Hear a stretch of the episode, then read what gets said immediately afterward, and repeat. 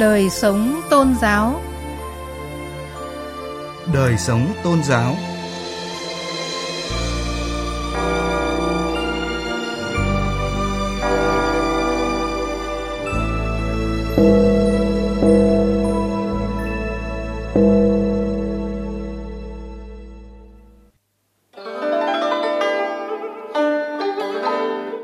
Các biên tập viên Hà Thảo và Lê Tuyết xin kính chào quý vị và các bạn. Thưa quý vị, tiếp tục các hoạt động quyên góp ủng hộ đồng bào bị ảnh hưởng bởi bão lũ ở các tỉnh miền Trung. Trong tuần này, đại diện các tổ chức tôn giáo, nhà tu hành đã trực tiếp về địa phương trao quà cho bà con. Tấm lòng, sự sẻ chia, đồng hành của các tôn giáo với người dân vùng lũ sẽ được chúng tôi đề cập trong chương trình Đời sống tôn giáo hôm nay. Tiếp đó mời quý vị đến với lễ dân y Katina, một trong những ngày lễ lớn và quan trọng nhất của Phật giáo Nam Tông. Tiết mục lắng nghe và suy ngẫm là những chia sẻ về sống đời bình dị. Mời quý vị và các bạn cùng nghe.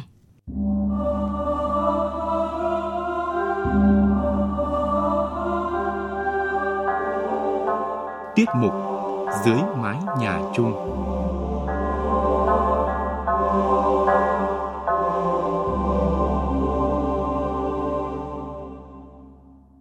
quý vị và các bạn, sau khi kêu gọi và nhận được tịnh tài, tịnh vật ủng hộ, đại diện các tổ chức tôn giáo, các nhà tu hành đã về địa phương trao quà cho bà con. Tổng hợp của phóng viên Đài Tiếng Nói Việt Nam. Đoàn từ thiện của Trung ương Giáo hội Phật giáo Việt Nam, Ban trị sự Giáo hội Phật giáo Việt Nam thành phố Hồ Chí Minh đã đến thăm và tặng quà cho người dân bị ảnh hưởng bởi lũ lụt tại các tỉnh miền Trung. Mỗi tỉnh đoàn trao 1.000 xuất quà, mỗi suất gồm 1 triệu đồng tiền mặt, 20 kg gạo và các nhu yếu phẩm khác. Tại các điểm trao tặng quà, Thượng tọa Thích Đức Thiện, Phó Chủ tịch Tổng Thư ký Hội đồng Trị sự Giáo hội Phật giáo Việt Nam chia sẻ động viên bà con vượt qua khó khăn hiện tại và nhanh chóng khắc phục hậu quả sau lũ. Cả nước đang hướng về miền Trung thì chuông Giáo hội Phật giáo Việt Nam, Đức Pháp chủ Giáo hội Phật giáo Việt Nam cũng có lời hiệu triệu tăng ni và đồng bào Phật tử chia sẻ với miền Trung.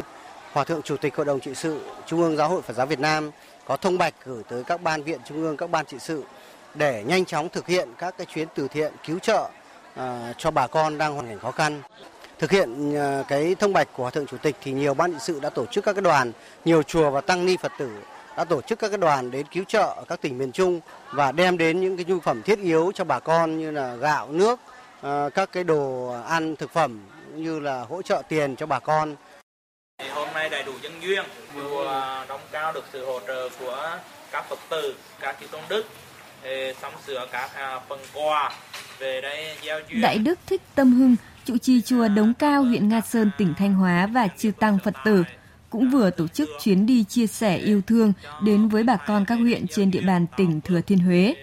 Món quà tuy giá trị không lớn, nhưng mang theo tấm lòng, sự sẻ chia, đồng hành của Phật giáo với người dân thì quý thầy chỉ có một ly một lai để à, cùng với các phật tử chia sẻ để quý vị mua giống hoặc là làm ăn gì đó một phần nào đó quý thầy hy vọng quý vị cố gắng vượt qua và tiếp tục cuộc sống Hôm nay chúng tôi đến đây với một cái công việc hết sức là nhỏ bé, đó là được chia sẻ. Linh mục Nguyễn Sang và các thành viên chương trình Tiếng hát vì người nghèo là một trong những vị tu sĩ đầu tiên có mặt tại Quảng Trị, trao quà hỗ trợ của các nhà hảo tâm đến người dân vùng lũ.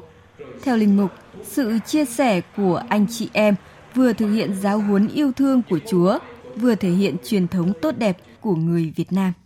Với tâm tình thực hiện đức ái mà chính Chúa Giêsu đã dạy, đó là chia sẻ cho anh em của mình khi gặp khó khăn. Phần quà ngày hôm nay ngoài gạo và mì gói còn cá khô, còn có um, chả giò, à, rồi à, chả lụa, rồi trà bông, rồi thuốc cảm và sữa, à, cũng như dầu nước xanh. Mong rằng mọi người chúng ta tiếp tục và tiếp tục hướng về miền Trung thân yêu của chúng ta. Tổng Giám mục Du Xe Nguyễn Chí Linh, Chủ tịch Hội đồng Giám mục Việt Nam và Giám mục Toma Vũ Đình Hiệu, Chủ tịch Ủy ban Bác ái xã hội Caritas Việt Nam cũng đã kêu gọi các Kitô hữu đóng góp cứu trợ miền Trung. Một số giám mục đại diện đã đến tận nơi và trao gửi những món quà yêu thương đến người dân. Với tinh thần mến Chúa yêu người, Caritas các giáo phận cũng đã tổ chức được những chuyến cứu trợ đầu tiên đến vùng lũ. Linh mục Phaolô Nguyễn Văn Thường, giám đốc Caritas giáo phận Thanh Hóa cho biết. Ủy ban ba ái Caritas đến đây để chia sẻ cho tất cả mọi người ờ, ờ, dân ờ, sống trong cái vùng rốn lũ này về vật chất và đặc biệt là món quà về tinh thần về cái lòng yêu mến sự sẻ chia của tất cả mọi người phần nào giúp chúng ta vượt qua được ngày tháng rất là khó khăn này. Trong lời kêu gọi của Linh Mục Vinh Sơn Vũ Ngọc Đồng, Giám đốc Caritas Tổng giáo phận Sài Gòn cũng chia sẻ, đại dịch COVID-19 vừa mới lắng dịu, kinh tế chưa kịp hồi phục, thì người dân miền Trung liên tiếp bị bão lũ, sống trong cảnh vô cùng khó khăn. Trước tình cảnh như thế, chúng ta hãy hưởng ứng lời kêu gọi của Hội đồng Giám mục Việt Nam và Caritas Việt Nam. Hãy cầu nguyện và giúp đỡ bà con miền Trung, tùy theo khả năng của mình. Đây là lúc để chúng ta thực hiện lời giáo huấn yêu thương của Chúa, ra tay cứu giúp những người anh em đang trong cơn hoạn nạn.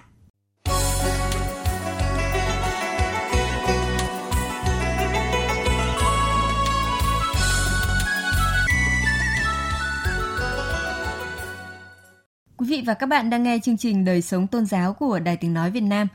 Thưa quý vị, bắt đầu từ tuần này, các chùa theo hệ phái Nam Tông tổ chức đại lễ dân nghi Kathina.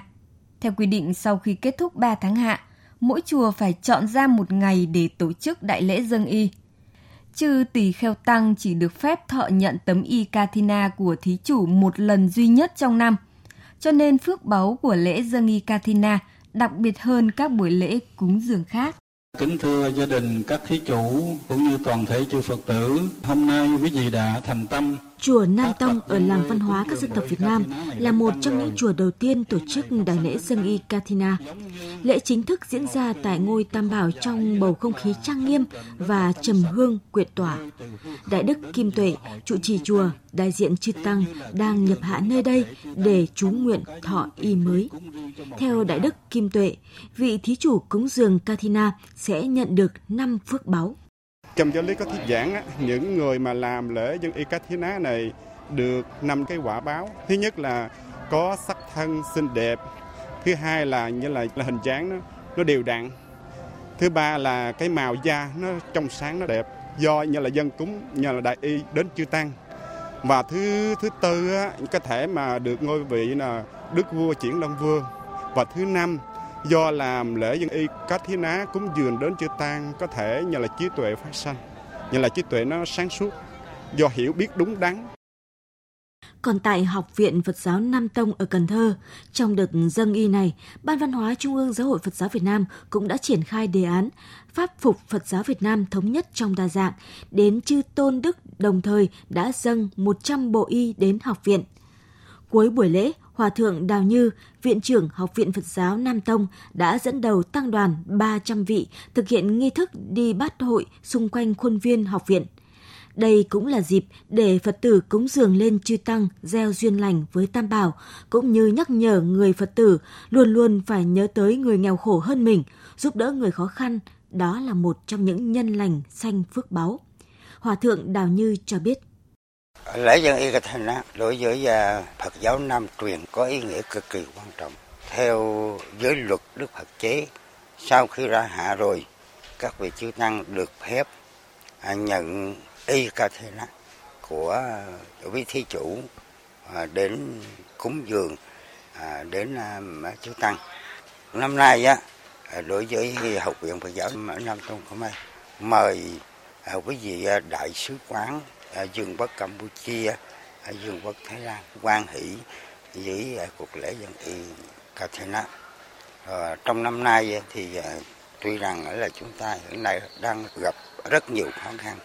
Dịch đã vẫn còn. Tôi luôn luôn là cố gắng để là chúng ta vừa tổ chức tốt cái cuộc lễ dân y mà vừa là đảm bảo về vấn đề là dịch theo quy định của nhà nước.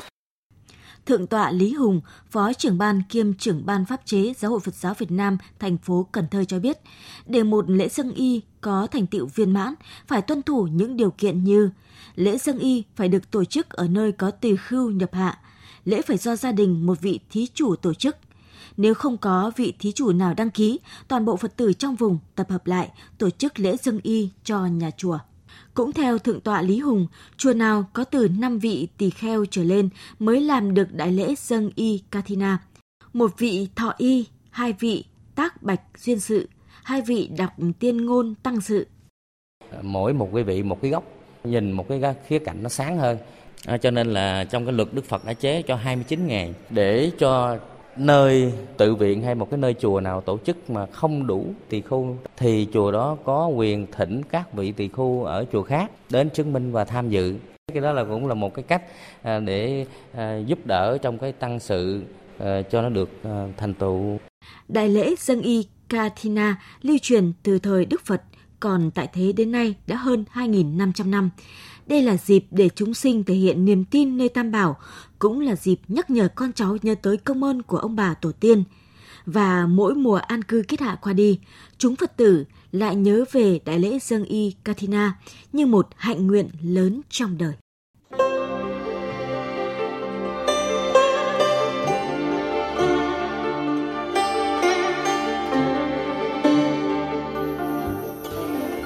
Tiết mục Lắng nghe và suy ngẫm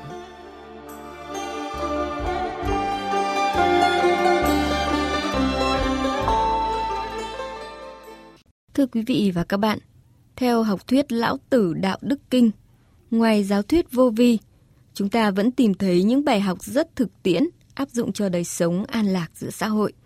Trong đó quy tụ lại, đó là lối sống đời bình dị. Tiết mục lắng nghe và suy ngẫm hôm nay luận bàn về điều này. Trong giáo lý cao đài vẫn luôn khuyên các tín đồ luôn sống đời bình dị, sống đạo tự nhiên. Bởi theo lão tử, sự bình dị ấy bao gồm các yếu tố như tự ái, đó là thương yêu mọi người, tiết kiệm đó là quý trọng tài vật của trời, khiêm cung đó là quý trọng tha nhân. Đời sống đạo hạnh cao siêu nhất chính là một đời sống giản dị, khiêm cung, thuận theo các định luật tự nhiên của trời đất và nhân sinh lý tưởng. Nhiều người vẫn luôn cho rằng đạo trời ở ngoài hay ở trên – nên không tìm ra được đầu mối cũng như cùng đích của cuộc sống. Không tìm ra được duyên do đã sinh ra kiếp phù sinh, cũng như không tìm ra được cùng đích và đường lối để quay về với căn nguyên vĩnh cửu ấy. Vậy nên, việc sống một đời sống giản dị, khiêm cung, vốn dĩ sẽ không thể có ở những người luôn sống buông thả, tham lam và đầy hiểm khích. Nếu như con người sống đời bình dị, sẽ thấy chân quý những điều nhỏ nhặt trong cuộc sống, sẽ bớt đi sự độc đoán, bạo lực, tránh gây tổn thương cho người khác. Đức khiêm cung sẽ bớt đi cái tôi của mỗi người, không cạnh tranh hơn thua, thêm bạn, bớt thù. Trong cuộc sống vốn dĩ xô bồ và hối hả như hiện nay, nếu như chúng ta tu tập được một cuộc sống bình dị, thì mọi cán dỗ sẽ không còn có chỗ để dung thân, mọi sự kiêu căng sẽ biến mất, mọi sự ghen ghét, đố kỵ sẽ bị lãng quên. Khi ấy, mỗi tín đồ sẽ sống một cuộc sống chậm rãi mà thư thả, êm đềm mà tự tại. Quý vị và các bạn vừa nghe một số chia sẻ về triết lý sống đời bình dị trong đời sống của các tín đồ cao đài. Nội dung này đã kết thúc chương trình Đời sống tôn giáo hôm nay. Chương trình do biên tập viên Hà Thảo biên soạn và thực hiện. Cảm ơn quý vị và các bạn đã quan tâm theo dõi.